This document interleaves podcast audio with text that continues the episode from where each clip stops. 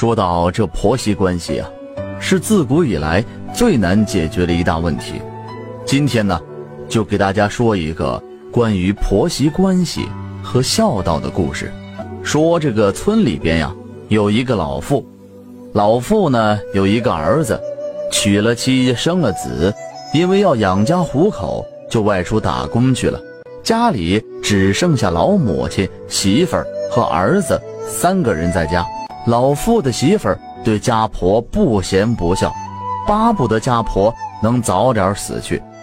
每次吃饭的时候，也不让家婆上桌，总是用家里最小的碗盛了饭，夹几块咸菜，然后让儿子给家婆送去。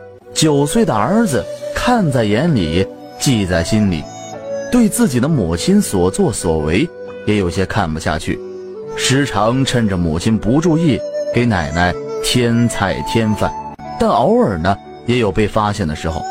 媳妇儿看见了就说：“儿子，你怎么给那老不死的这么多菜和饭吃呢？他又帮不了家里什么忙，只会连累我们。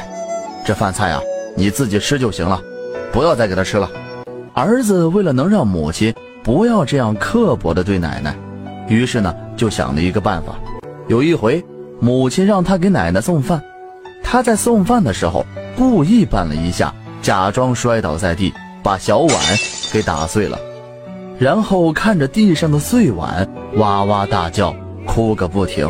做母亲的看见儿子哭个不停，就安慰儿子说：“阿贵啊，不要哭了，碗打碎了，我们可以再换一个嘛，这有什么好哭的呢？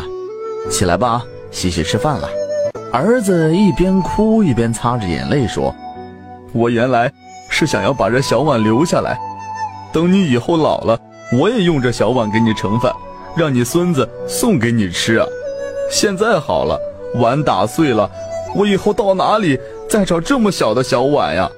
做母亲的一听，吓了一大跳，想着自己老了以后也会像家婆一样被刻薄对待，心里呀是百感交集。想想自己的所作所为，儿子都看在眼中，心里真的害怕自己也会受到这样的对待。在这次反思中，他终于明白了其中的道理。从此以后，媳妇儿每日都让家婆上桌吃饭，吃饭时呢，用的也不再是小碗和只吃咸菜了，并且经常跟儿子说要如何孝敬和爱戴老人的故事。